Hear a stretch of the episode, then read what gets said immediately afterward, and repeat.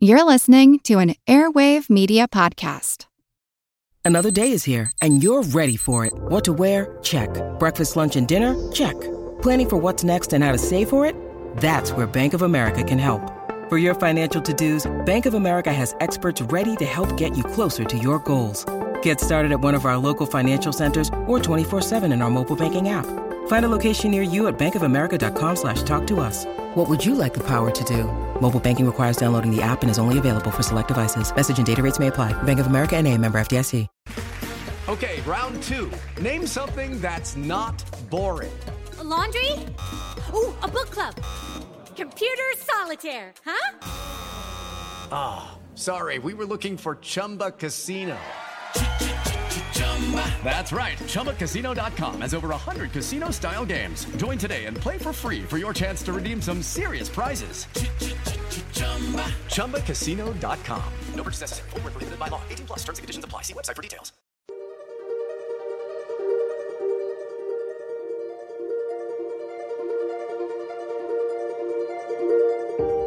Over seven million different animals inhabit our planet. Now, the, this is what's so funny about great whites, or what, I, what I've always found fascinating, is the males are sometimes... What can they teach us?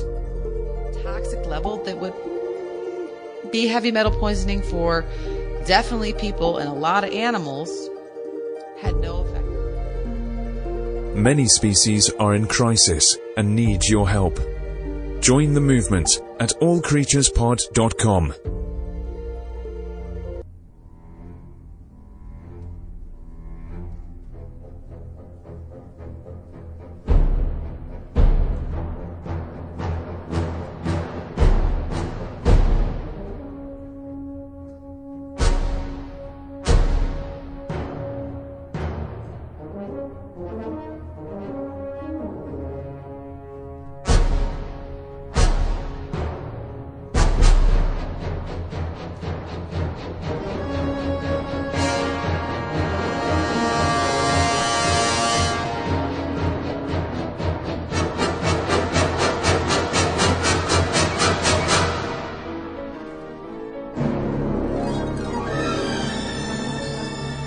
Welcome to the All Creatures Podcast. This is Chris. I can't even control myself. I'm sorry. dun, dun, dun, dun, dun, dun, dun, dun.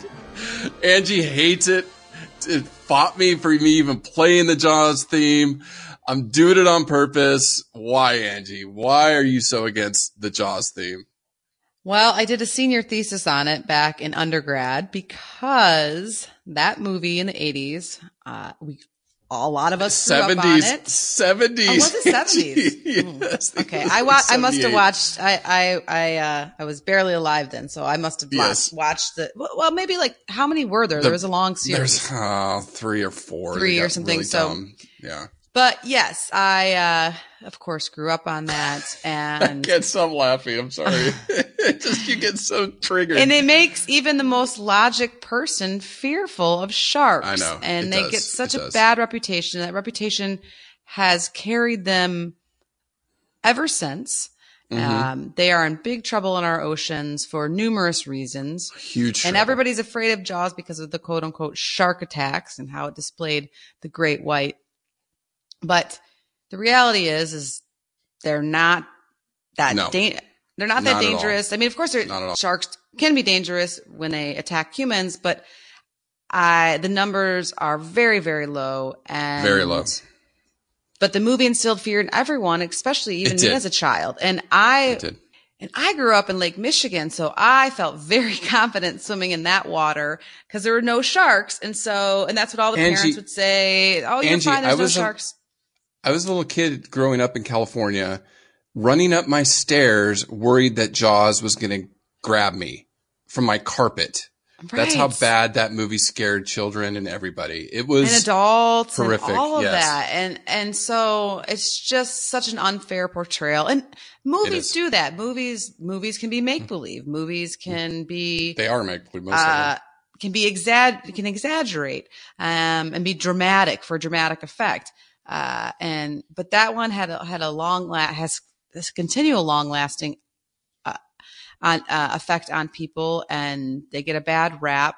most shark bites, they bite a whole, if they do bite onto a person because they mistake it perhaps potentially for a prey, they let go of you because you taste like Doritos and Twinkies and Mountain Dew, and you don't taste like a yummy fur seal or whatever they're going for. And so mm-hmm. Chris will share some statistics uh, later on the podcast, yeah. but they typically let go. They're, they're, that's not what they're going for. No, they're, now, it's a mistake.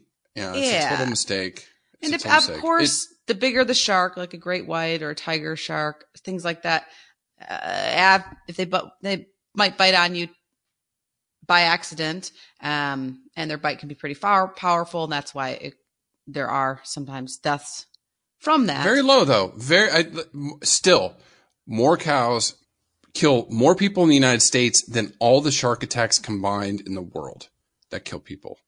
So, right. yeah, the fearsome reputation is not deserved. And I will say Peter Benchley, who wrote Jaws, regretted ever writing that story because in the end, it did more harm to sharks than anything. Now, I will say, Angie, in all fairness, Shark Week on Discovery Channel, when it started years and years and years ago, has done a tremendous job on getting rid of that reputation, right? Showing that these animals aren't just killing, biting, eating machines, that there is some intelligence and social structure and things like that. And the, and I mean, I've seen people, I remember the first time I saw somebody free diving with a great white and I was like, oh my God, you're going to die. And they just show, no. The shark was inquisitive. It was like, ooh, what are you? You know, you're not part of my food chain, but wow.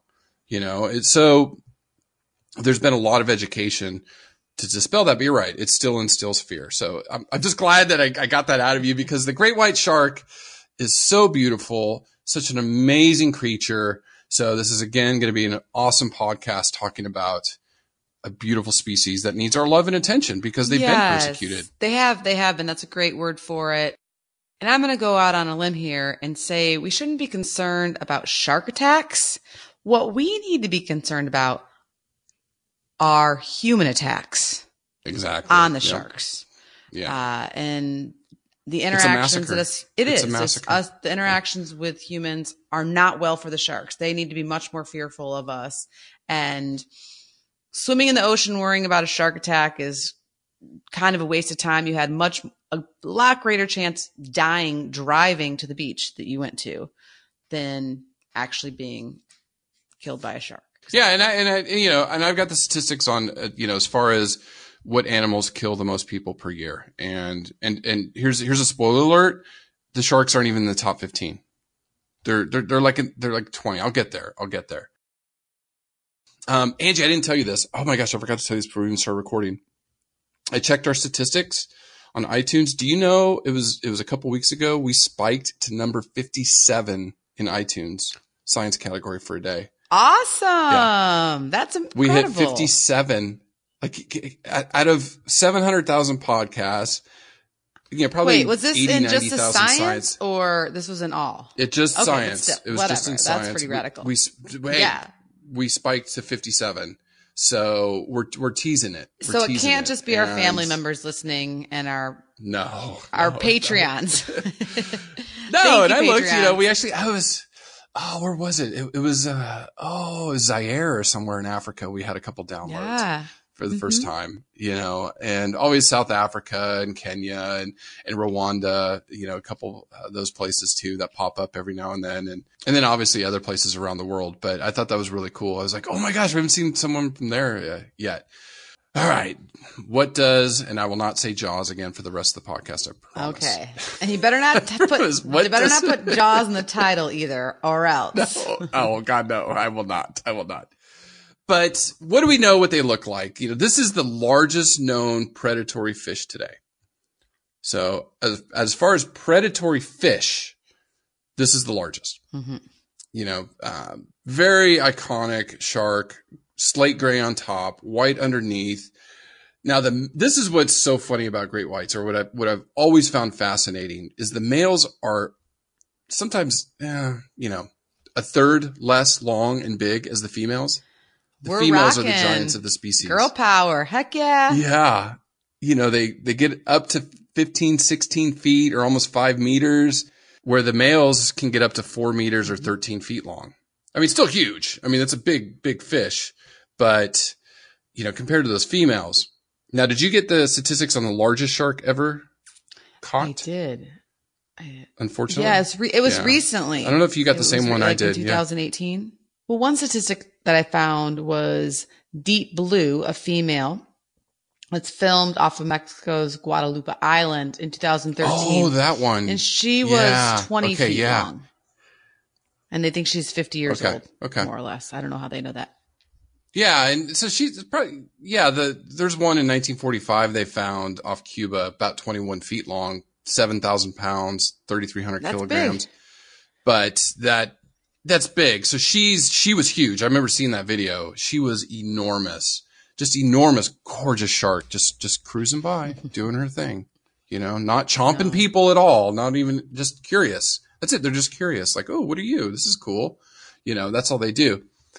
Now, these sharks range in temperate coastal waters. That is really where they want to be. Now they do, their oceanic range is huge. You know, I think I saw this, this word. We, we said it in orcas. Your favorite word for orcas was cosmopolitan. Ah. Do you remember that? Cosmopolitan yes, that was a range. Fun word.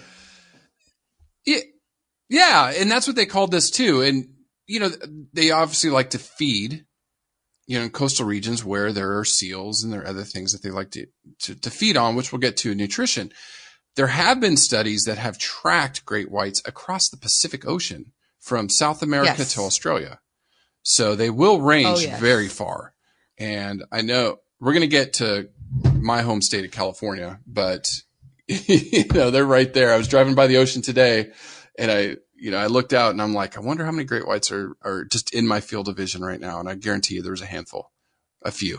Well, and there's really cool technology out there as far as tagging and tracking uh, great whites and some tiger sharks that is helping us learn a little bit more about their behavior. And they typically weren't considered migratory. But yeah, some of this data is proving, like you said, from South Africa to Australia and back twenty thousand kilometers in under nine months.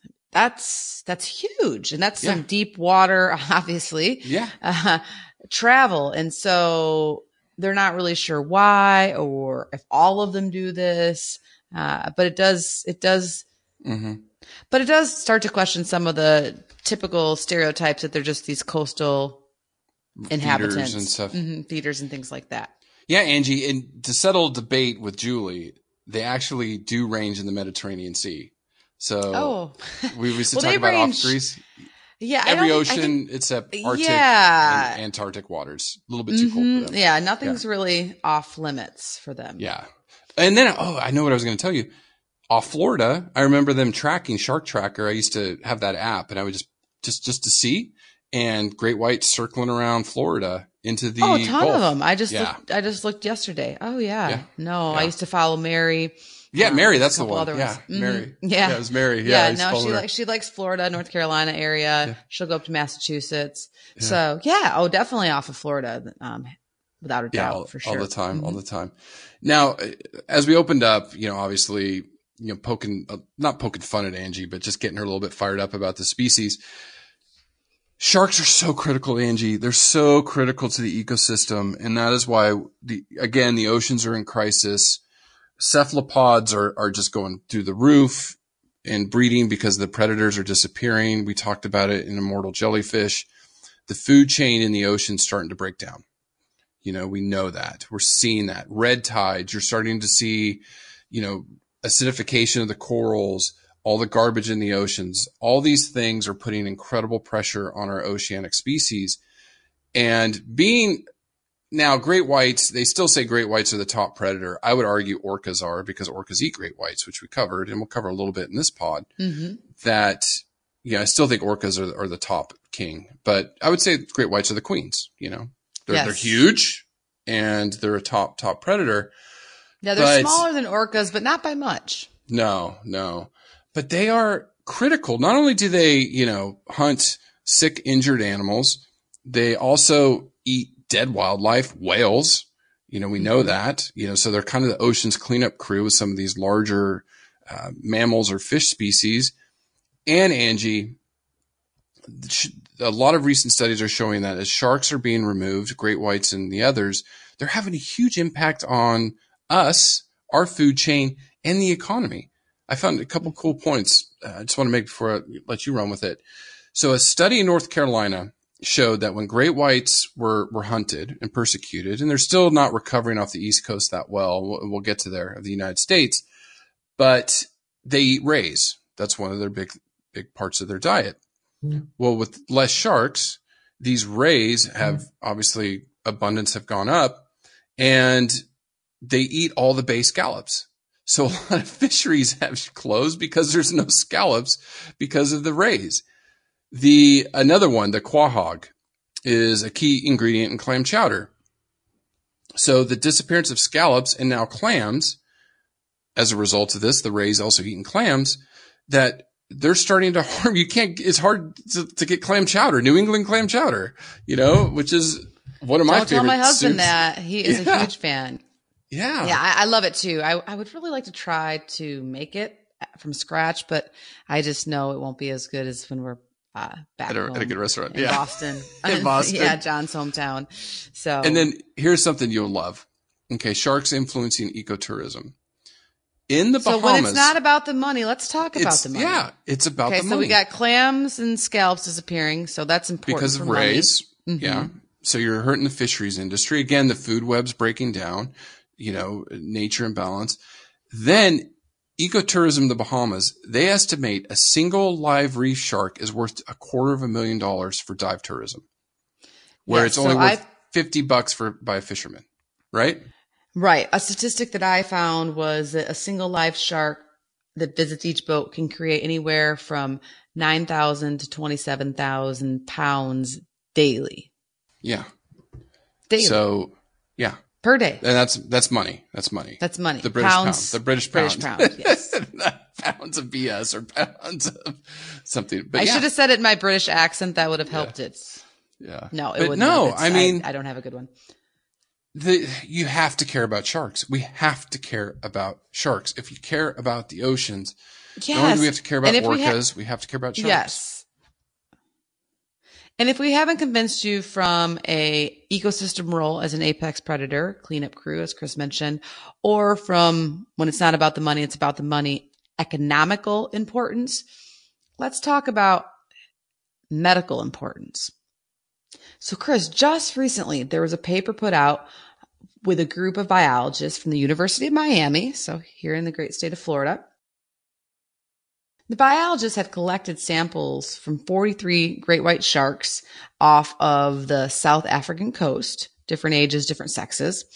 And what they found was, although that there's high, high, very, very high levels of mercury, lead, and arsenic, okay, those are heavy toxic metals, there was the great white's blood looked perfect. The white blood cell count and ratios of lymphocytes looked very healthy, and indicating that this toxic level that would mm, be heavy metal poisoning for definitely people and a lot of animals had no effect on them from a, uh, from an overall health point of view. From, and so it's really interesting because it's what the researchers are hypothesizing is it basically demonstrates sharks' impressive ability to adapt to environmental changes and issues. And so Chris is going to talk a lot about this during evolution, I hope, but basically a little bit, great, yeah. great white sharks are swimming dinosaurs. They have been around mm. for a long time, crazy amount of time. Yep. And they've had to obviously ride out some weird times in the mm-hmm. geological period of the earth and how it was changing. So, and it's changing now. We obviously are in a huge, the sixth mass, mass extinction. Right. And crazy uh, climate change and things like this. And so what the researchers are thinking and want to look more into is how are they doing this? They're in general, I guess, and I didn't know about this, but uh, great white sharks have known to have self-healing mm-hmm. uh, properties, and right. they can also avoid age-related ailments that would typically impact humans. They do get cancer. They're not like elephants, but other, mm-hmm. other age related ailments they don't get. So it's just really fascinating. And I think we know so little about them, and my behavior in reprosection will be pretty quick. Uh, yeah, yeah. Well, for me, it'll be quick, but for you guys, yeah. it'll probably still be long. No, it's always good. It's always... Hey, so no, and just really quickly, Angie, you talked about elephants fighting cancer, and and I well, know, they don't get cancer. Like, yeah, so they are yeah. first, or or it's very rare. It's very, very rare, rare in them, and they mm-hmm. fight it off by the what the P fifty-three gene mm-hmm. is it? And then I remember talking to one of the the main researchers, Wendy, that was on that study, and she was telling me, I don't remember what cells specifically it was, but the cancer kill, fighting cells was like, in humans, it was like two to five, but in elephants, it was like seventy and eighty or something like that. It, I'd have to talk to her again to get the specifics on it. But yeah, it was amazing that, you know, we're learning so much from wildlife. And I remember great whites specifically from, you know, obviously Shark Week, and they were showing wounds a year earlier mm-hmm. for, you know, biting wounds and stuff. They think maybe during mating or whatnot. And the shark comes back the next year, and they're totally fine. You can barely see any scar tissue.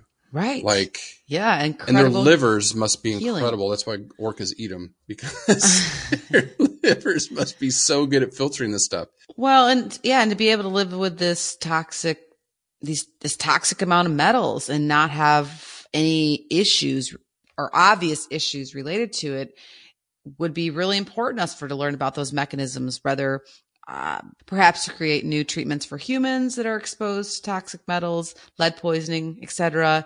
Uh, and so, yeah, I, the only downfall of the study is that, being the apex predator that great whites are, they are getting a lot of this heavy metal exposure from the fish that they eat. And the diet, yeah. From and their, their diet. diet. Yeah. And so yeah. it's a it's a food chain. So where are those animals getting it? And if obviously if we're getting Plus all the fish from the ocean, in the ocean right? And, uh, and and we're us humans are consuming that. We we it's just another sign that points out that we need to clean up our oceans. Uh, now some mercury is found naturally in oceans. Uh, so there's different types of mercury and things like that. So that's a different podcast for a different day, but lead and arsenic, that's human made. And that's, if that's in the ocean, that's probably from, yeah, I would say garbage or a runoff. Yeah. Yeah. I know. I know. I know. It's really, it's really horrific. All right. So let's go to jump to some fun stuff. Shark evolution. Now we talk about oceanic species being tough to cover, but we know, Angie, after living, well, after I lived in Florida and you living in Florida, that it's a lot easier to study sharks because. Um, what do you like to do some weekends with the kids? Oh, we go shark teeth hunting. Yeah. Yeah. Mm-hmm. Because they shed Thanks, these teeth so much. It's all right. But, you know, going out with the kids, you know, I've done it with my two boys. And sifting through the sand and finding shark teeth because yes, Florida used to be underwater. Yes, we go to our local streams. Underwater. It's one of our favorite uh, hobbies. Xander's amazing yeah. at it. And it's just yeah. so cool because he finds it and he he's starting to understand mm-hmm. extinction and evolution and all right. that. It's obviously a little bit muddy, but yeah. I'm holding this tiny dino- or dinosaur tooth, Freudian yeah. slip there, uh, this tiny yeah. shark tooth. Yeah. And, I, and I'm like, this this is millions of years old. Yeah, it's fascinating. It's fascinating. This is from when, when Florida so was was underwater. Was yeah, underwater. Yeah, yeah. This is crazy. It's so crazy. It's so fun. It's and of course, our, our museum do. here too, the Florida Museum of Natural History, is just phenomenal mm. as far yeah. as a lot of the the fossils that they've been able to find and dig up. Um, and I know you'll get to yeah. that. Uh, some of the largest species of sharks. I can't well, wait for it. I know. So this is a four hundred fifty million year old story. Again, four hundred fifty million years. This is one of the most ancient species we've covered. Now we covered, you know, whale shark and a couple other things. I mean, do you know the oldest? Do you remember the oldest? I don't know, I'm stumping you right now. No. It's, it's jellyfish. Remember, jellyfish was like five hundred million or something. Okay. Yeah. Because wow. some of the earliest life forms were jellyfish. Mm-hmm. So sharks have been around a long, long time. Do you know, here's a cool science fact. This is why I love doing this and digging this.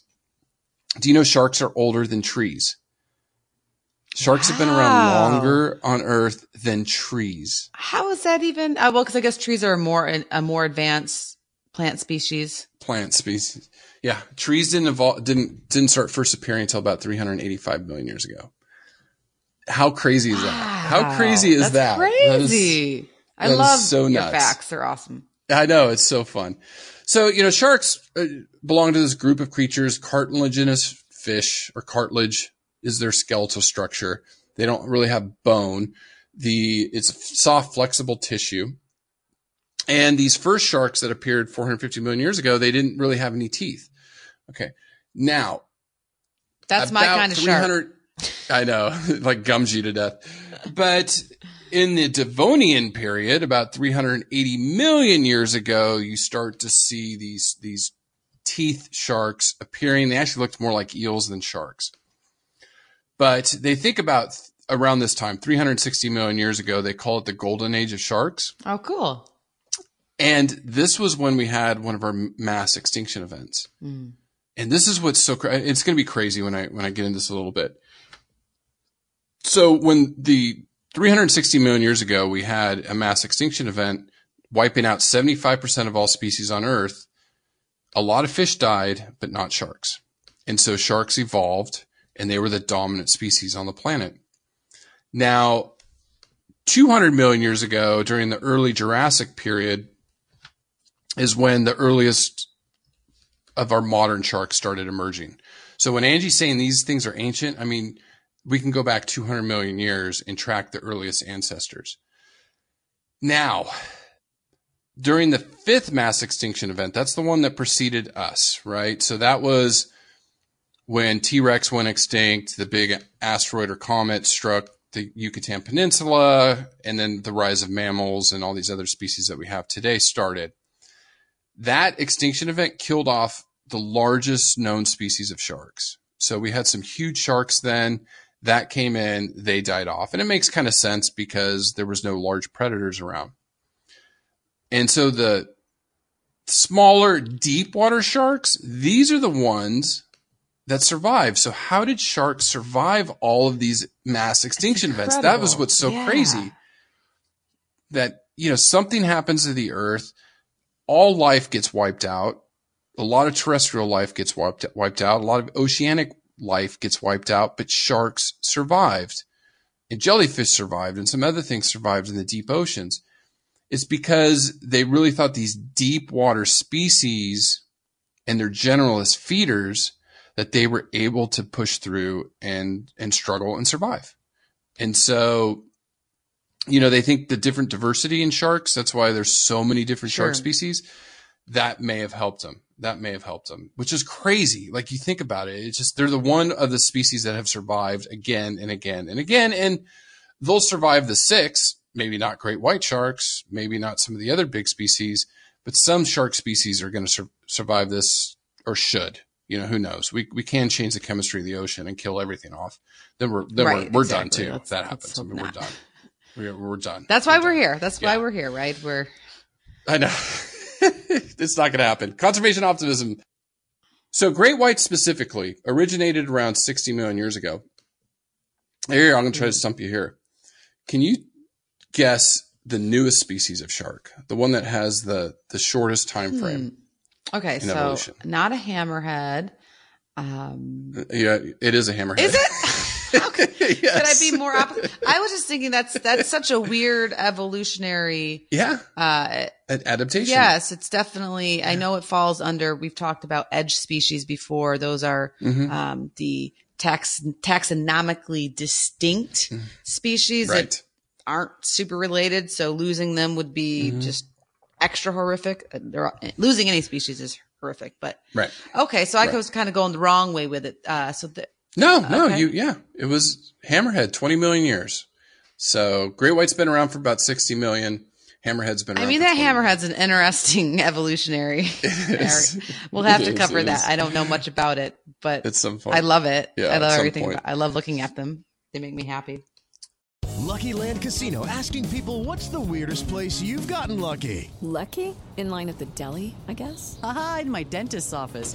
More than once, actually. Do I have to say? Yes, you do. In the car before my kids' P T A meeting. Really? Yes. Excuse me, what's the weirdest place you've gotten lucky? I never win and tell. Well, there you have it. You can get lucky anywhere, playing at Lucky Land Slots dot com. Play for free right now. Are you feeling lucky? No purchase necessary. Void where prohibited by law. eighteen plus. Terms and conditions apply. See website for details.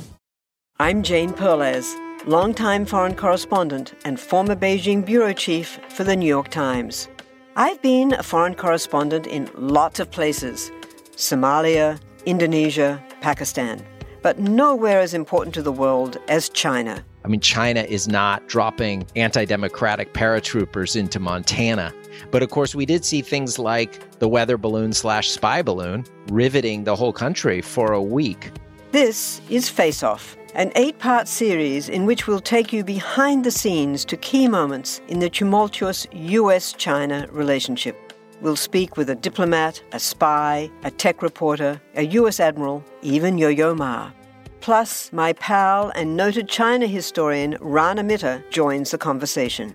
We'll look at what's driving the two nations apart and explore whether anything can help bring them back together. Face Off launches April ninth. Now, this is really interesting, Angie, that they used to always think great whites came from megalodon.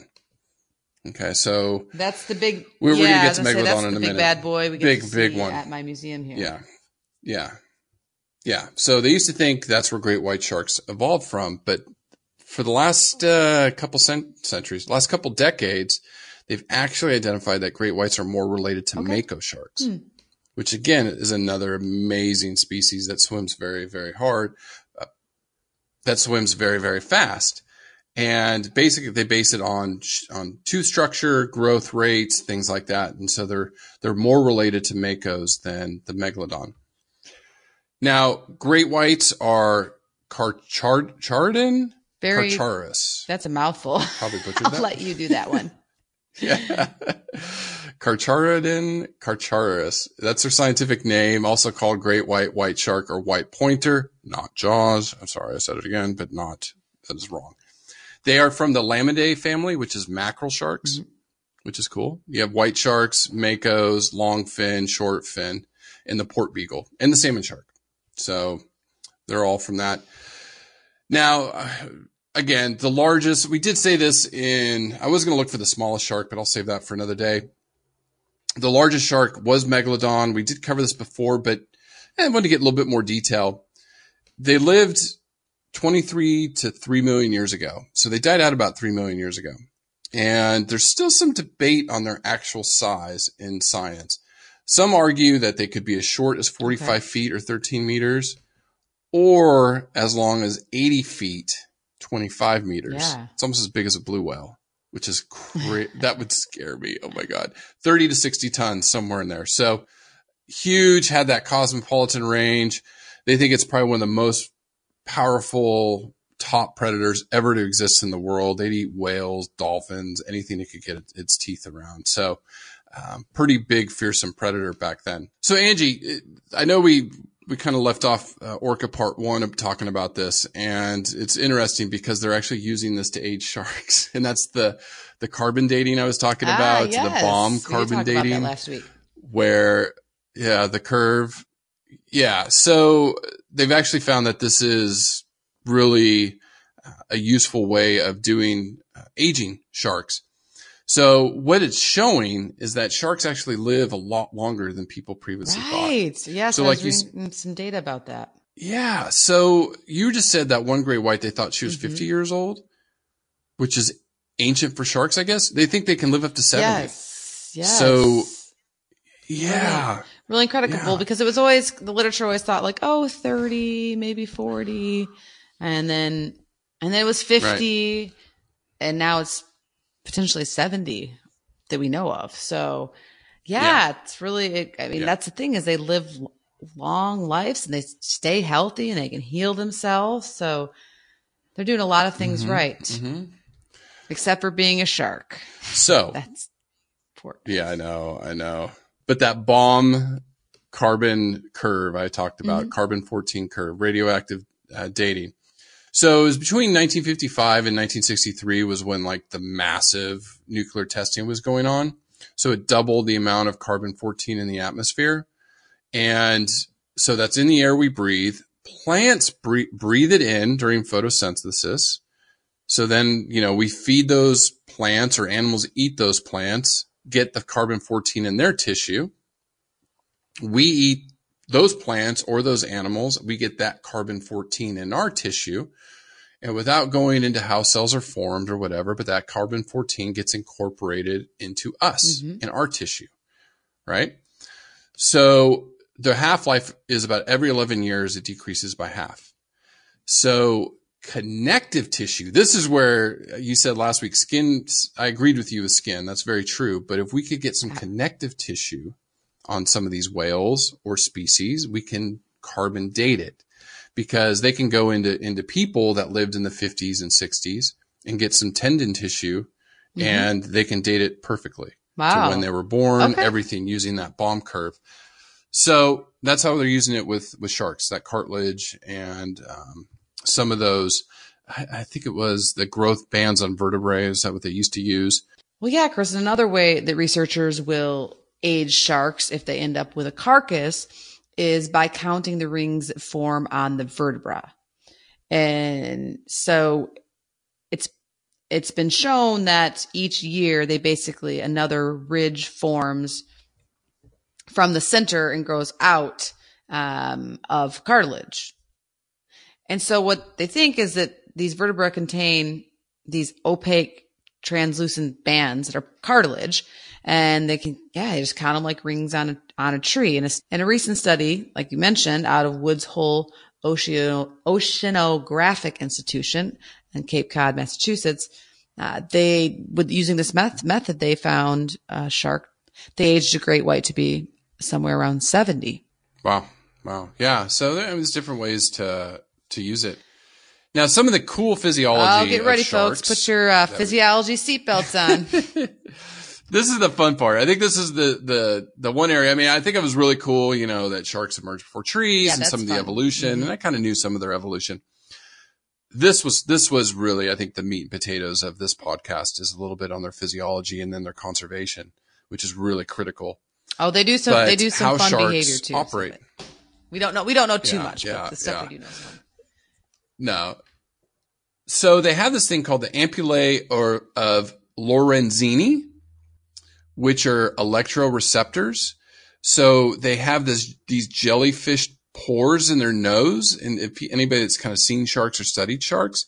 So because water is so good at conducting, like mm-hmm. we talked about sound and, and other uh, movement and stuff. So sharks use that quite a bit.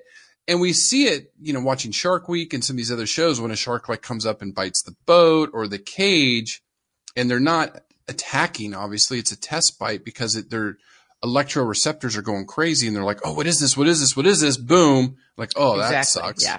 You know, yeah. I just broke a couple teeth, you know. So, so it's one yeah, way they sense, right? They're basically detecting the electrical fields in the water, and they're which is crazy. Yeah, I, I went into the weeds in this because.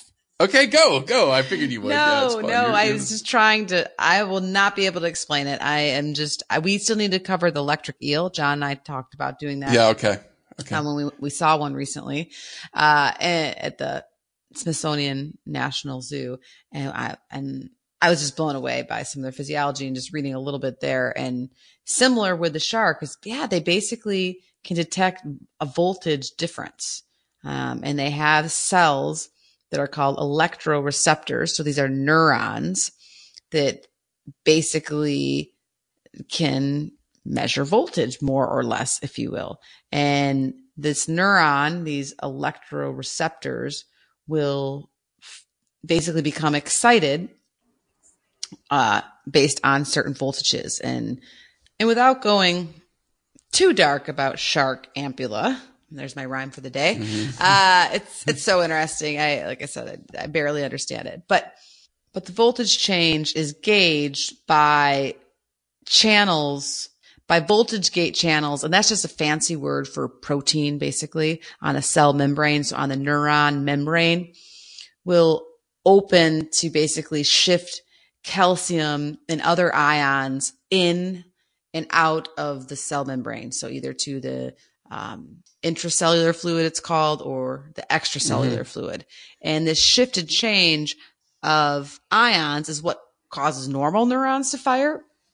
And these are just ones that are, uh, instead of detecting, detecting light rays, like our photoreceptors in the retina of our eye, or pressure changer changes like our baroreceptors would uh, basically uh, fire off of, electroreceptors are firing off of understanding or picking up on voltage or electrical changes and how they're bouncing basically into the shark's ampulla, into that nose area. So I don't think I explained it very well. I need to. You're not an electrical yeah, engineer. Not at all. Um, so F minus for me. I, but I also do better when I'm drawing. So I think if I, if I think if I could add like a, a, a character drawing to this, it might, it might actually help. Right. But basically it's radical. It's crazy that they do this. I, I right. am just super impressed by a lot of the, um, we talked a little bit about echolocation with orcas last week. And so now we're talking mm. basically about the ability to detect electrical fields from prey, right? That's what they're, every, everything yeah. that's living, um, you know, puts off electrical energy, uh, whether you know it or not. It's kind of like rubbing a balloon on your hair, right? I mean, there's, yeah. you have, elect- yeah. Yeah. you, you have it, um, as a living being, breathing creature. Or not, you know, I guess fish aren't breathing, so they don't technically have to be breathing to create one, but that's what they're, that's yeah. what they're using to hunt with. And it's very, mm-hmm. uh, very well evolved and just, it's just, inc- it's just incredible. Yeah. And it's, so yeah, you think about, you know, and I guess we talk a little bit about their predatory, predatory behaviors when that's really when they get closer to their prey, right? So they can sense the electrical field. Mm-hmm. One of the ways they can actually find that direction that I read about was their sense of smell, because they always talk about, oh, a drop of blood in the water, you know, sharks can smell that from miles away, which isn't necessarily true that far. But their noses are specially adapted. Like, so for example, anything fish extracts, like somebody's like shark feeding frenzy, all of a sudden you see all these sharks come in and they just rip up this fish. They can smell that for one part for every ten billion parts of water. Yeah. one to ten billion. These, this, that fish oils, which everybody should be taking, you know, it's good D H A, some of Angie's favorite stuff that she studied, but that is crazy. Like they can, they can detect that at, at such minute detail. The other is, as far as blood is concerned, it's one part per every million parts of water. Okay. So they're much more keen or, or able to sense fish extracts versus blood, but still the blood is like, if you put a teaspoon of something in a normal swimming pool, that's how much the, and then dilute that out. The sharks can pick that up. Of course we couldn't, but, but they can. So they can, and, and usually it's a few hundred meters away. It's not miles and miles away, you know, unless there's a lot of blood being mixed mm-hmm. in, you know, which would be like a large whale or something. Now their sense of smell is really cool. And, and, you know, you have those pores, those chemoreceptors or electroreceptors, not yes. chemoreceptors, the yeah, electroreceptors can, at the base. I don't think I mentioned nose. It, but they can basically detect an electrical charge.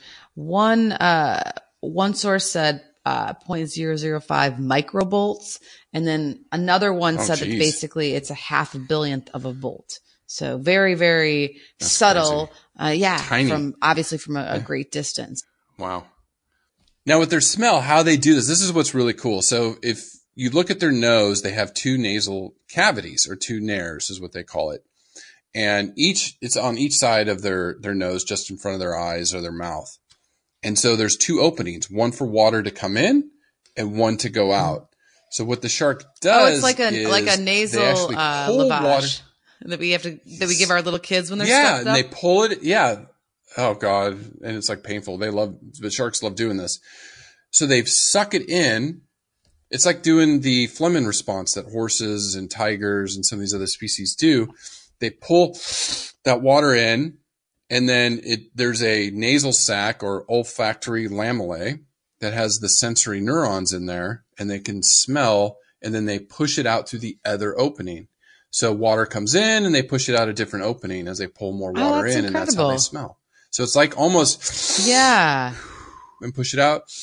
It's like they're almost breathing, you know, through our noses, but they're pulling in water so to smell. That's so like, cool. That is so cool. Well, and so, just to dork so out cool, on smell for a minute, uh, in the class I was teaching today, we were talking about the senses. And of course, there's tons of interesting facts about seeing and hearing and all that. It's what makes us be able to appreciate the richness of life and have our human experience.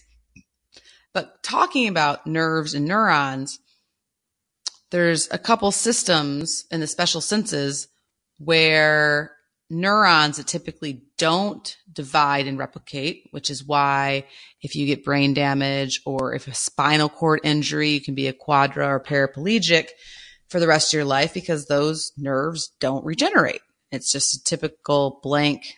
It's just typically well known that nerves don't regenerate.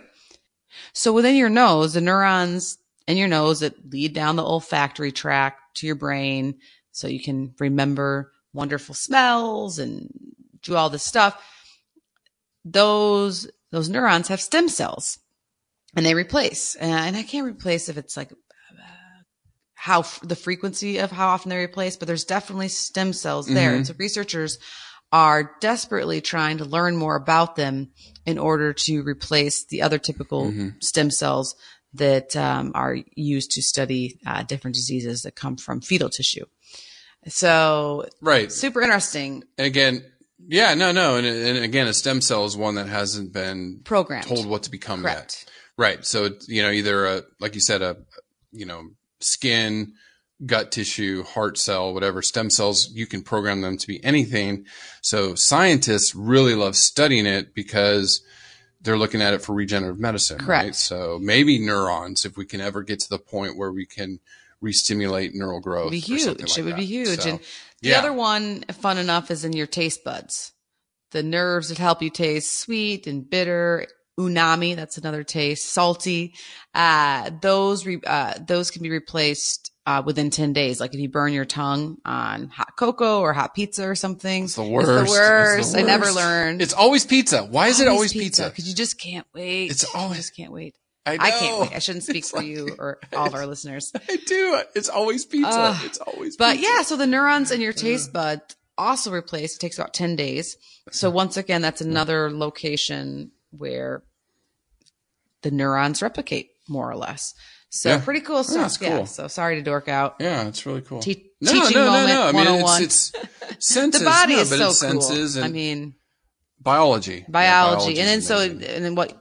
What made me think about that is as you're mentioning the shark smelling the water, basically more mm-hmm. or less, and, and how it can smell a drop of blood. And what did you say? A billion?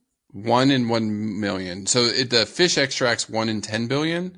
The blood is one in one. It's one part per one million. Right. So they must have a lot of, a lot of really good sensory, sensory neurons. nasal neurons yeah. that can, that can yeah. do that. Right. And that's why, detect that. And that's the difference yeah. between us and dogs. Like dogs have so many more, uh, yeah. smell receptors or smell neurons in their nose right. than we do.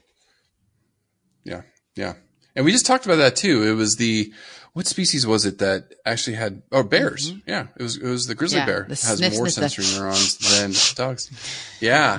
Yeah. They actually have uh better, better smell than, than, uh, the best dog. Now the other sense that we're talking about. So we had the, the neural receptors or, or the electroreceptors. Electro. Then we had the smell. Okay. Smello. Then sight. Vision. Okay. Mm-hmm. So I think the smell kind of gets them in the general direction. Then they're like, oh, over here, over here, you know, and they, they kind of prey, get into their prey. Then I think the electrical helps and then also sight. So sharks actually have very good underwater eyesight. They have special tissue called tapetum lucidum. And this actually is, is behind the retina. So basically, when light enters the eye, it reflects back to the retina instead of being absorbed. And this gives them really good visibility in deep, dark waters. Hmm. And they actually say that their underwater vision is about ten times better than that of us. Wow. So they have really good underwater vision. So they're using their electrical senses, their smell, and their vision. Now, one of the iconic things about great white sharks is that white eye when they are attacking prey, right? They roll their they eyes back. Have this. Okay, so you got to the punchline. Thank you. There's two ways sharks protect their eyes. I was going to guess which one. I... So that is how great whites do it. They roll their eyes back, and it, it protects them. It gives them that white eye, that kind of fearsome look. The other way some sharks protect is they actually have the nicotine, nictitating membrane that covers okay. the eye.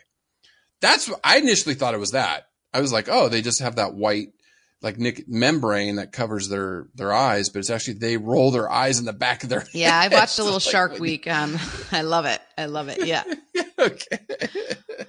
And I could, so, I, I'll spare the details. You know, I could actually tell you the eye muscles that do that because I covered that in my class today, but I will not. I'm putting it on your exams. If anybody's listening though, I am putting that. I, I oh, made yeah. a question that was like, yeah. you should tell them, you should say, hey, become Patreon yeah, supporters. Yeah, yeah, yeah. Uh, uh, that would be, that would be immoral no, and wrong. But I do want to put a question on there. Yeah. Well, you're, you're rolling your eyes at your teacher because she's telling you some annoying facts. What muscles? Yeah. It's basically all of them. There's, there's yeah, six, exactly. and this is in humans. I don't know in sharks. I'm sure they're similar, but yet different. Uh, but that's awesome, Chris. And so I focused talking about, you kind of talked about how they, they locate their prey. Uh, mm-hmm. What I found interesting, mm-hmm. just to look at specific numbers, I suppose, is once they find their prey and they chomp into it, trying to learn a little bit more about their teeth. Because I like to go shark teeth hunting with Xander yeah, and Zach and yeah. John. No, it's great. Yeah. And so it's it's pretty incredible. Uh, they're equipped with around three hundred sharp triangular teeth that with with up to seven rows. And and these triangular teeth can be six point six inches in height, so that's a half of a foot. That's, yeah, they're big. Yeah. Big, big, big teeth. Yeah, big teeth. And white sharks, like a lot of other sharks, have serrated teeth behind the main ones, which they're basically ready to replace whenever they break one off. So another cool behavior to help utilize the, the sharpness of the teeth and the serrated sides is that when a shark bites, it shakes its head side to side like your dog with a toy. Mm-hmm. And that basically helps the teeth mm-hmm. saw off large chunks of flesh. Yeah, that's crazy. It's crazy. That's, I think that's one of their major evolutionary strategies that, that has allowed them to survive so long is the ability to replenish teeth. Yeah. And the other really cool adaptation, I know you'll dork out on this with me, is the fact that the great white has adapted the ability to maintain a body temperature warmer than the surrounding water. So we always think about fish that they're cold-blooded and they're basically whatever temperature the water mm. is. And the way that they're able to do this, Chris, is that they have this close web-like structure of veins and arteries. It's called the rete mirabile. I'm totally it's Latin for it's Latin for wonderful net. I, I made a real I made a really funny Our face Latin's when I said horrible. that. Rete mirabile. Our Latin's terrible. It's Latin. Anyways. Yeah, that's good. It's this close, it's just this yeah. web-like structure of arteries and veins along the lateral side of the shark. And it conserves the heat by basically warming the cooler arterial blood, blood coming away from the heart with the venous blood that has already been warmed by the muscles working while they swim. So this keeps basically some of the body, particularly like the stomach, at temperatures up to fourteen degrees Celsius, or that's for you and I, that's twenty-five degrees Fahrenheit, higher than the surrounding mm-hmm. water. Now, the, the heart and the gills and other parts will remain at the sea temperature. So yeah, it's just, it's just really incredible that they are able to, you know, internally regu- regulate some of the heat. Right. Or heat loss, I should and say. And so what happens, right, and for people that, that haven't studied physiology, basically when your cells work or consume oxygen and nutrients, they produce energy, right? So that comes off as heat. And so that's why our bodies stay warm is because you have a lot of working, your heart muscle, your core body temperature, things like that. uh, is producing heat all the time. So certain species like that live in cold water, or, you know, we talk about even reptiles are, are not cold-blooded, meaning their no, blood's no. ice cold. It just means they're cooler than, than say mammals. And yeah, no, it's cool stuff. It's cool stuff. It's science. You gotta yeah, love it. You gotta love it. Incredible. You gotta love it. Now, really quickly, the, the only two predators that kill sharks are obviously are orcas on occasion. We'll kill a great white shark. The movie and then Jaws. Kill humans. You know, so that's the, yeah, the Jaws, the movie Jaws did do a lot of harm to them. Now, what they eat, I mean, seals, sea lions, porpoises, dolphins, small whales, sea turtles. Again, you know, they, they eat larger fish in the ocean. Anything they can get their, their hands on, they will eat. Large whales, if the whales are dead, you know, they'll come in. They've seen lots of sharks feeding on whale carcasses. Basically, a great white shark's mm-hmm. an ambush predator.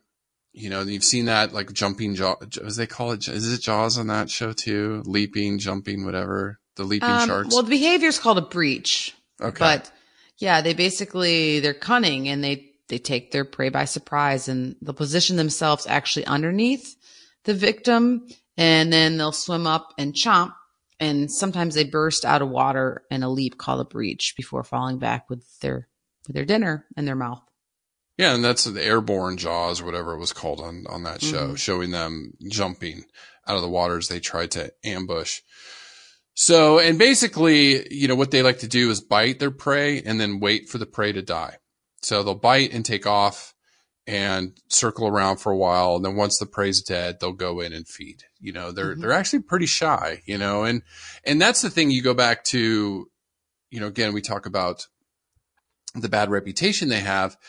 But people that understand shark behavior, that did these free dives with great whites, you know, they knew how to read the sharks. And I remember like the, the, the guy that was doing it, he'd like do a threatening behavior and the shark would kind of like veer off because sure. it was like very threatening uh, to them. So they are, and you know, you know, so they're powerful. And can you remember, can you remind me the bite force if we go back to where they are on that uh, scale? Well, Um, in two thousand eight, a team of scientists uh, led by Stephen Rowe determined that a great white could exert a bite force of eighteen thousand two hundred sixteen newtons. So I'm not up on my newtons. I think that's a lot. I yeah. don't think it's the biggest one we've covered. Well, Angie, just remembering, I, I know sharks were on there, but it was actually a lot smaller than we thought. Mm-hmm. Compared to some species, it was still the crocodile was the king of bite force. I think I remember that. And then, you know, you had sharks in there, but it wasn't as much. And I remember watching a show on that a long time ago that sharks, you know, it's a powerful bite, but again, they're not clamping on and taking off. Yeah, they're right? utilizing their teeth to do, the, right. to, to do the, yeah. the sharp serrated teeth to do the work. So yeah, where a crocodile will grab and hold mm-hmm. and pull under, you know, so they have an incredibly strong bite force and to, to not let go. Whereas a shark is going to bite powerfully and then flee and let the animal bleed out and then come back and feed. Mm-hmm. So that's probably why their bite force hasn't been evolved as much, because it doesn't need to be. It doesn't sure. need to be. Right. And if anybody can educate us on, on newtons and what that really means. Please. It's physics. Help it's a girl out. It's, it's, it's how many it's apples physics. It would take to drop from a tree or. No, it was, like oh, eight, I don't know. Cause we do apples. Well, in the U S we do pounds per square inch, so sure. P S I. And, yeah. you know, it, it's probably more of a general accepted measurement. Now, before I let you go on behavior and let you run on some of the cool stuff they do, I, I do want to talk about this again, the great white's behavior with orcas. And again, going to the Farallon Islands where they've studied this, and we go back to elephant seals we did about ten pods ago. We talked about elephant seals off Farallon Islands. When the elephant seals are there, great whites are there waiting for them. Oh, yeah. Right? They know to bite so them in the hind are... legs to immobile, immobilize yeah. them. Yeah, oh. and, you know, or in the hind fins, right? I'm sorry. It's getting late here, Chris. Let's wrap this up. I'm like, we're not talking elephants. We're talking elephant seals, but you're right. Thank you. Good catch. And yeah. So they, they have found when orcas are in the area, or when they're going through the area, the sharks flee. And Heck I said, yeah. they don't come back for months yeah. up to a year. That's crazy. Now, I said this one program they studied was like, was it something released in the water that they smelled? Probably not. They just know. There's a lot more intelligence there than we give them credit for. Oh, yeah. And just they wait know for when it. Orcas are around. I'm going to talk about yeah, that. They're, mm-hmm. they're gone. What was good news for the elephant seals, though, is when orcas were around, predatory strikes on elephant seals dropped by sixty-two percent. So it was good to be an elephant seal during those years. Yeah. Uh, where they did that. But yeah, so what do we know about great white shark behavior? Well, there's a lot to learn still about white sharks. That is hands down the main take-home message. So it would be a real shame to let these guys go to hunt them into extinction because of our fears or because of some silly fin soup, which Chris is going to talk about more when we get to conservation. Because there's still, there's a lot of mysteries. We've learned more about them in the past twenty or thirty years uh, as there's been diligent researchers working on them. But being an ocean-dwelling animal, it's hard to learn a lot about them. But the more we do keep learning, the more we know that they are intelligent, that they're migrating more than we ever thought that they, they did. Uh, and They're super cunning as far as hunting goes. And as Chris and I had pointed out, they have all these hunting adaptations that have helped them survive for millennia. Um, and one behavior that I, that I learned about, um, besides just typical feeding be- behaviors that we've touched on, is white sharks have this unusual behavior among sharks that they sometimes raise their head out of the water to observe activity above the surface. Really? Mm-hmm. It's like porpoising like a like a whale. You know? Right. This behavior is actually called yeah. spy hopping. And mm-hmm. I think it goes to show their intelligence is that they, okay, this is what's, you know, do I really want to be involved in this situation? Is this really my prey? Is this where I want to be? What's happening here? Because, yeah, it's not really seen a lot in other types of sharks. And so It's just, it's just really incredible. And their migratory distances of going from point A to point B and covering all these miles. How do they do that? How do they know where they're going? Where do they know where, where they're going? Uh, recent data has come out. And this migratory data that's been coming out of a lot of these really cool shark tagging, um, abilities that we have through like G P S and things like that. And some recent data of trying to understand shark feeding behavior has shown us that while they're typically solitary animals, they are from time to time seen in pairs or small groups. And the little mm-hmm. bit that we do know about their social hierarchies is that they'll establish somewhat of a dominant hierarchy. And they're turning out to be way more socially complex, and they're featuring behaviors with other white sharks, such as parallel swimming, jaw gaping, pectoral fin depression, and even splash fights. Like, get out of here, girl. Uh-uh. No, you did not. Splash fights with sharks. I don't even know what that behavior that, is, yeah, but that, I don't want to know because my visual, and it's just yeah. like so funny. It's like, uh-uh, girl, no, you didn't. But So yeah, and, and so it's just, and I don't know where these splash f- fights occur, but one place they don't typically really occur is when they're feeding on whale carcasses. Because what's been reported is this generally solitary species will basically form these temporary social hierarchies when they're all munching on a whale carcass. And mm-hmm. it's basically whatever this hierarchy is, like you can eat, now I'm going to eat, and we're not going to be mad at each other, is all maintained through subtle body language.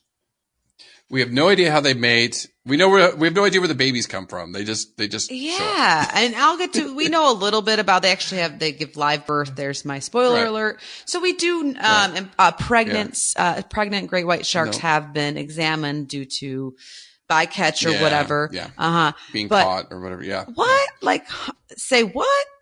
Like this species that we so fear, and it's like, ah, uh, we don't know anything about it.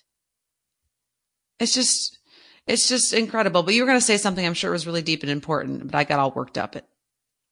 No, no, no, no, no. I'm just saying, like, it, it's – watching that show, I remember I, – I, I guess it's because these breeding grounds are off the coast. So I know from reading articles around here in California, there's a lot of baby great whites in the water. And there have been stories I've read just literally twenty miles from me where surfers were like petting a six foot great white that, that was like swimming around smart. them. No. I didn't think that was the smartest. No, those people aren't very the smartest thing to do. Teach their own. No, but they were naming the sharks. Yeah. But it shows you that the Aggressive. sharks weren't. No, and I, I think I dangerous. remember that campaign, and I, and I yeah. get it. I get what they're trying to do. Yeah. And um, yeah, so baby great mm-hmm. whites off my coast, you know, right. Like I said, I was driving by the ocean today, and I was like, I wonder how many great whites are out there right now. I bet you there's a, there's a handful. At least, well, we'll, t- at we'll least talk about numbers. There's right. not a ton from what we know. Yeah. That's for sure. No, uh, no. So what do researchers know?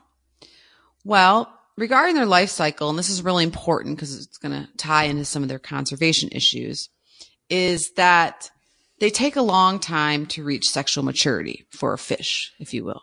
I think they're a special kind of fish, in my opinion, but they previously mm-hmm, thought mm-hmm. that for a male, it was going to be fifteen years, but now they're thinking it might be more like t- twenty-six to reach sexual maturity, to be able to produce wow. offspring. Okay. And well, and think about it, they're smaller than the females, and females' sex selection, you know, or selection of mates is probably like, right. You're tiny. Well, and females, they're thinking yeah. it might take up to thirty-three yeah. years. So if they're getting poached for shark fin, and I, I mean, that's your baby. I'm going to let you go with that here in a little bit. Uh, before they're even able to reproduce offspring, like that's just disgusting, for lack of better terms. Um, and then really, we don't know much about their courtship, how, uh, how they meet, meet up and find each other in this big ocean. Uh, they obviously don't typically travel together. They are more or less solitary. So, researchers speculate that they might do behaviors like that, uh, the, a breach pattern where they jump out of the water. They think that maybe a male might do that to show um, off, to impress. yeah, to show off. Again, um, we got to do this book. We have to do this book. Oh my goodness, you! I know, but they just, they just, they really, just, they really just don't. For the most part, they just don't know a lot. Uh, they. Um, I'm saying we have to do this book of male mating behaviors, and then have John yeah. demonstrate all of them. Do pictures. Yeah. Oh, my John, my Johnny Cakes can do a big breach, uh, yeah. breach splash. Awesome. Oh yeah, he's the king of That's cannonballs. Awesome. Yeah. Um, yeah. It's not pretty, but it's very effective to make a splash. That's for sure. Uh, and then so, but they do obviously meet up, and when they do meet up, they breed. But obviously somehow they find each other. Researchers, they know how to find each other. Researchers don't know how to, how to do it, which is, shows how intelligent they are. They're able to hide from us, bless their hearts. But boy and girl white shark meet up, and the reproduction is known as ov, ovipairs. Yeah. Ovovipairs. Yeah. It's like ov, ov. Yeah. Okay. So because why does that matter? It doesn't really matter. Yeah. For, for our listeners, I just like Say to big words. slaughter words, I guess. Yeah. Uh, but what it means is that the eggs are fertilized, and then they're retained. Instead of uh, a lot of fish species will lay their eggs. Uh, these eggs are retained inside the female's body, and they develop mm-hmm. there. And so a female gives live birth. And what is also known is that prior to birth, the young in the quote unquote womb uh, will sometimes feed on underdeveloped eggs and or possibly their unborn siblings. Great. Thanks. Researchers be- yeah. may the shaw- strongest yeah. shark survive, right? Uh, uh, and so researchers also think the gestation period is around twelve months, but I read other people think it might be up to twenty-two oh, like months. Okay. Uh, and that breeding would only occur every other year. So yeah, but they don't know where breeding occurs. They, they speculate it's in warm water. Nobody wants to breed in no. cold water. Please. Yuck. We'll go there. We'll go there. But, but, uh, yeah, but they just, you know, they, but they don't, they don't know. But regarding shark offspring, or they're also called pups, is that a litter can consist of anywhere from two to ten pups that, I guess, ate their unborn siblings. Bless their hearts. Um, uh, the largest recorded uh, litter was fourteen. Wow. And um, she that was actually just recently uh, in two thousand nineteen. She was accidentally killed off of the coast of Taiwan. So, um, and when a newborn shark is a meter in length, yeah, pretty big. So that's yeah, big. yeah. That's big. And like I said, they give live birth. So that that's really just that's just super mm-hmm. cool. Um, and the newborns, of course, get no help from mom. So nope. we got a deadbeat mom, uh, a deadbeat mom, and a deadbeat dad. dad that here. might eat them. Uh, that might so, eat them. I might add. But the ki- they think they might eat them. I mean, maybe. so, yeah. the, as soon as they're born, the the pups swim away and they're independent, and they basically grow of twenty-five centimeters each year. And like I said, they're considered mature around ten, and it's still up for debate when they become sexually mature. Yeah. But yeah, they're predators from the moment they're born with their innate senses of how to hunt. Mom doesn't teach them anything.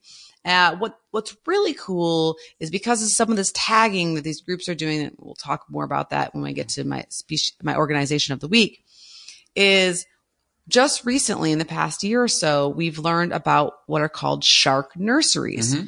Uh, researchers at the Florida Atlantic University, so F A U, here yeah. in my in my state, yeah, F A U, and the team just confirmed this location off the great state of New York.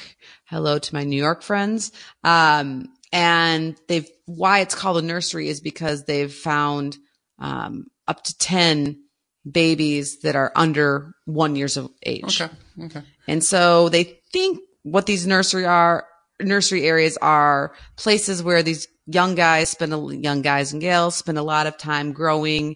They're hidden from predators, um, and they're just trying to learn how to be a shark. Mm-hmm. And so why do we care about this? Uh, and why is this an important discovery? Well, because then we can try to protect that habitat, mm-hmm. right? Because they don't have this sanctuary nursery type place to grow up and learn more about how to become a shark that can survive, they're not going to make it to be ten or potentially twenty-three or some mm-hmm. of those other mm-hmm. higher numbers I was ta- talking about for sexual maturity to actually reproduce. So it's really important, their survival, that we learn more about how they grow. Well, how they mate would be great mm-hmm. or where they mate or how they meet up mm-hmm. and how we can. And then, of course, when they are young, how we can help them survive and thrive. No, and I mean, it's important because looking at conservation, I mean, they're they're listed as vulnerable. I mean, this data is old, two thousand five, so almost fifteen years old. We actually have no idea on total population. Um, yeah, I was reading it uh, basically unknown, right? Yeah, Pop, yeah. Uh, v- vulnerable, but population trend unknown, number m- mature um, individuals unknown. unknown. Yeah. And so there is a couple studies. There was studies off South Africa was bad news that actually the population's half of what they thought it was. And they, they think about a thousand and that, you know, they're said, this paper said they're sliding towards extinction in that area of the world. They're, they're not doing well off South Africa. Now, due to protections in the United States, they're doing quite well and have rebounded from a few hundred to Angie off the coast of California. They estimate there's two thousand four hundred great whites. Mm-hmm. So like I said, I really look out and I guarantee you in that field of vision, there were some great white sharks there today. And right now well, they're swimming off my coast. And awesome California, they put them on yeah. the Endangered Species Act. Yeah, that's uh, why. And protected. So it just goes to show what a little bit of protection can go a long way. Yeah. And Massachusetts, um, mm. to my husband's home state, mm. they uh, have put some some different regulations in to ban catching, cage diving, feeding, to- to- towing decoys, baiting mm. and chumming um, without an appropriate uh, research permit. So they basically want to try to protect both the yeah. sharks and the public. So, yeah, and, they, and they said, and I did read the East Coast is, is recovering slower, but that's more due to a lack of abundance of prey. Mm-hmm, it's not mm-hmm. so much that there's not protections in place, but that there just isn't the, the prey that we're seeing here in, say, California. Yeah. Know? And a big shout out to our buddies, our Aussie buddies. Um, they're, yeah, they're, they're good. yeah, well, they've declared them vulnerable and mm-hmm. they put a lot of, uh, different protections in place. Mm-hmm. And there's been some pop- population estimates around two thousand two hundred individuals. Um, and so they're really trying to protect them out there. And that, and, yeah. and similarly, so is New Zealand. New Zealand yeah. put them as nationally endangered. Mm-hmm. And they think that their population may be somewhere is, is stable, but needs protection yeah. and somewhere between a that their population is somewhere between a thousand and maybe five thousand individuals, mature individuals. Yeah. yeah, which is cool. I remember looking at the coast, looking for blue whales. I was probably seeing more great whites than blue whales. Probably. Just didn't know it. yeah, yeah. Down there. So, but what does all that add up to? Like, so what do we think the global population no, is? I, I didn't. We you can't know, even guess. Tens of yeah, thousands, maybe. Yeah, tens of thousands. But yeah, still very low because overall sharks are in crisis. I mean, this is the point, I think, in conservation. We do know I U C N, out of all the sharks and rays in the world, nearly a quarter or twenty-four percent are threatened with extinction. A quarter of sharks and rays are threatened with extinction. This is it's horrific. Insane. It's a, it's a mass slaughter, and a lot of it is shark fin soup. So that is a big thing in Asia, even here in the United States. Angie and I have talked about this a little bit before, but sharks are being harvested in mass. Their fins are cut off and they're thrown back in the ocean, and they just keep the fins for this uh, shark so fin ridiculous. soup. And as, as Angie just said, they have a long reproductive cycle. It takes a long time for them to mature. So sharks are not recovering as quickly as they should be. In some populations, they, they up to ninety-eight percent des- decimation rate. They're just it, it, in the oceans are in crisis. It's just horrific. Looking at data at some of the top shark fishing nations, uh, Indonesia was number one, India, Spain, Taiwan, Argentina, Mexico, and then the United States at number seven. You know, so Pakistan, Malaysia, Japan round out the top ten. So they're, th- these are going out catching sharks and, you know, either eating them or, or, or killing them. So the oceans are in crisis. Sharks are in crisis. We need to support there. I'm going to get co- conservation tips here in a minute on how to protect sharks, but Angie's got an organization she wants to give a shout out to real quick. Oh, I want to give a huge shout out. If you do anything for to better your life, you need to go to w w w dot o search dot org, and that is spelled O C E A R C H dot org. And they're also on on Facebook. Why? Because this group is fantastic.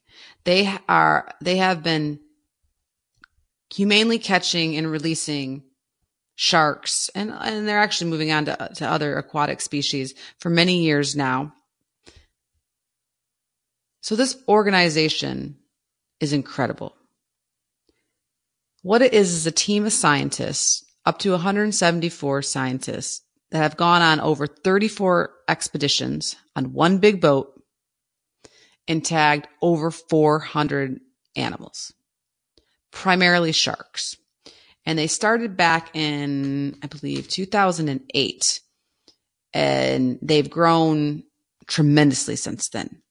And their mission is that they're a data-centric organization, and they want to help scientists collect previously unattainable data, all that stuff I've been talking about previously in the podcast about not knowing their reproductive behavior, their courtship behavior, any all their birthing behavior.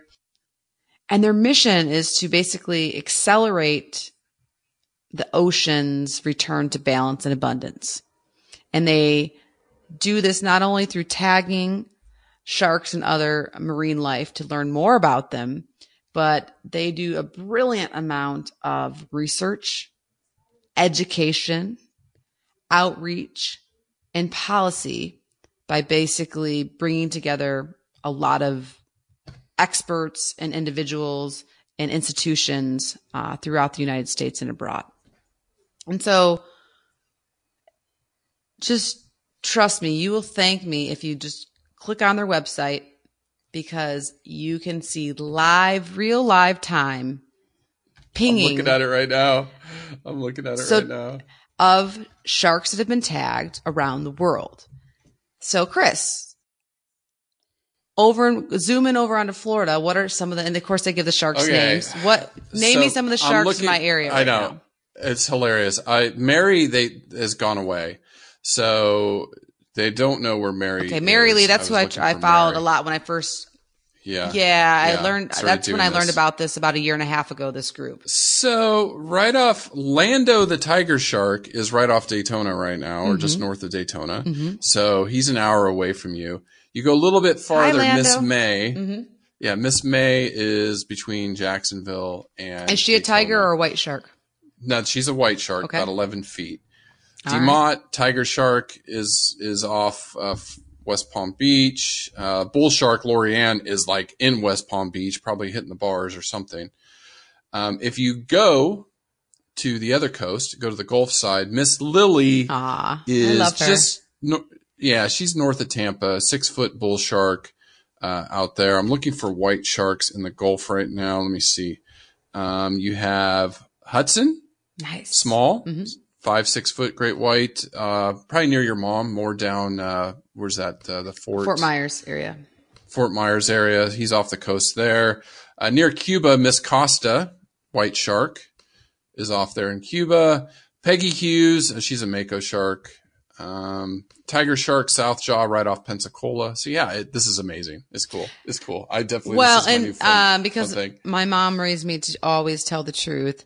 I was actually playing with it a little bit when you were doing evolution. Oh, yeah, thanks. It's just so cool. It, it's just amazing. It's incredible uh, to see these guys in real time. And yeah. I just, oh, Serge, thank you so much. Like them on Facebook. Yeah. Their website is brilliant. Um, obviously, Chris yeah. is playing on it right now as I'm talking. Bless yeah. his heart. He should be. No, but no, no, no. All right, I'm ready. You can learn more about their programs and about the amazing um, – John actually saw their C E O talk about a year ago. Mm-hmm. Uh, and just – it's really hopeful, right? It's a very positive group yeah. on, and they believe in – and I believe in what they're doing, and they work hard, and they believe that we can save uh, these species. Yeah. We just need to educate ourselves about them and learn more about them. And that the way to do that is through collaborative, data centric, what Chris and I are obviously all about, evidence-based science and policy, uh, or evidence-based science to help determine policy of how best to save these guys. And, right. and their website's super cool. And you can, uh, yeah. there's a donate link there and just lots of yeah. fun facts about the oceans and about the sharks that they tag. And it's a really, um, yeah, it's fun. It's just really it's incredible. So Chris will put it up on our show notes. Check them out. O-Search with a C. You, you can thank me later. All right. Conservation tips. Stop eating sharks, period. Don't eat sharks anymore. I used to eat mako. I had mako before, shark steak. No. Stop buying any shark products. Sharks are in crisis. Well, not only are they in crisis, but they, they hold on to their heavy toxic metals. So it's probably yeah, not the best. Well, this was ten years. Yeah, this was a while ago, but yeah, this was, I'd stop eating sharks, stop buying shark products. Here's some things that have shark in it or po- potentially have shark in it. Whitefish fillets, fish patties, or fish fingers. Okay. Rock salmon. If you see rock salmon listed, that is shark. Okay, good to know. It's just, they list it as rock salmon. Sneaky. It's not a salmon. It's yeah. Any flake type of white, sh- whitefish, flaky whitefish, that's probably shark. Okay. Imitation crab sticks. I didn't know imitation crab is made from shark, but some of it mm. is. This is this one. Supplements containing chondroitin or squalene or squalane. So look for squalene or squalane. That is shark liver oil or shark cartilage. Oh. Um, And then the other big one I thought, any souvenirs like shark teeth, I mean, unless you go get your own. Go go go to Florida, find your own shark you can, teeth. I mean, yeah, my two-year-old finds them. It's that Everywhere. easy. Yeah. Don't buy shark jaws. You know, they used to sell those like crazy on the side. No, stop it. Now, cosmetic and beauty products, Angie. I know for, it's all, for those that wear makeup, so I'm going to be going after Julie with this. I'm going to be looking at all of her stuff. Anything with squalene. Okay. Squalene is a How shark byproduct. It? S- it's shark Q- liver oil. S Q okay, S Q U A L E N E. Okay. Squalene. Okay, I'll look. All right. And then anything with shark leather no, okay, or anything like goofy. that, that's that's just junk. Don't do it. So the two things you should look for is anything with squalene, avoid like crazy. Okay? Got it. All right. So Angie, at the beginning we talked about where sharks are, and worldwide, great white sharks on average kill about six people a year through accidental bites, things like that. Very rare do they just eat people. They just don't. They just don't do it. And like I told you in, a, in another pod before, where I, when I was out surfing, I guarantee you there was great whites near me or within the vicinity. I just never knew it. I just never knew. As much as I've been in the ocean, I guarantee you there was maybe a small one. I don't know, but I guarantee you there was. The top ten animal deaths per year in the world estimates. Mm-hmm. Here you go. You ready? Okay. Sharks didn't even make the top fifteen. I think they were, I think they were sixteen great whites. Tapeworms, number ten, seven hundred people per year. Crocodiles, number nine, at one thousand per year. Roundworms, forty-five hundred per year. Tsetse fly, ten thousand people per year, and that's because they transmit right. sleeping sickness. Listen to this one. Assassin bugs, twelve thousand people per year. Assassin bugs. Yeah. That's because they, they spread the okay. Chagas disease, the Chagas disease. Freshwater snails, hmm. twenty thousand people a year because they have a parasitic yeah. worm in them. Okay. Don't eat yeah, any escargot that are freshwater. I wouldn't. This one surprised me. I didn't know it was this high. Dogs. thirty-five thousand people per year wow. around the world are killed by dogs. No. Not wild dogs. Not African wild dogs. Dogs. Snakes. one hundred thousand per year. And I know we did a snake episode. And we're like, oh, snakes are safe. In the U S, it's only six per year because we have anti-venom, stuff like that. I mean, this is worldwide. So there's, you know, obviously the population. World population isn't in, you know, the United States or whatever. It's in some of these poorer countries that don't have anti-venom. Number two. Hmm. Can you guess who number two is? You probably know who number one is, but who's number two? Hmm. Animal. Any animal on earth. Number two. Oh. You're looking at them. Humans. On average, four hundred thirty-seven thousand people per year. Okay. And the Must number one go. is? Yeah. Zzz, yeah. Uh, almost wow. seven hundred fifty thousand per year. seven hundred Uh, malaria. Three quarters of a so, million people. So, yeah. Yeah. Malaria. So, malaria is no, no joke. So, you know, sharks are very misunderstood. Sharks are, don't deserve this fearsome reputation. They deserve our love. They need our help. We're going to be doing a general, we're going to follow up in, in probably a couple months at general shark species. Maybe we'll do tiger or bull. Well, and I reached out to the cool. O-Search people. I would love yeah. to interview them. Uh, oh, that'd be awesome. Just a couple awesome. days ago. I haven't heard anything yeah. back. So they're obviously busy yeah. on a boat somewhere. But yeah, yeah. yeah fingers crossed. I would yeah. love to talk to them. Or any shark, or just a shark researcher in general would be awesome. Yeah. And we'll come up with another amazing species, and uh, we'll talk to you then. So thanks for supporting us. Thank you. Thank you. We love you. Thank you. Thank you, everyone. Listen, learn, share. Join the movement at all creatures pod dot com. Ohio, ready for some quick mental health facts? Let's go. Nearly two million Ohioans live with a mental health condition. In the U S, more than fifty percent of people will be diagnosed with a mental illness in their lifetime. Depression is a leading cause of disability worldwide. So why are some of us still stigmatizing people living with a mental health condition when we know all of this? Let's listen to the facts and beat the stigma. Ohio, challenge what you know about mental health at beat the stigma dot org.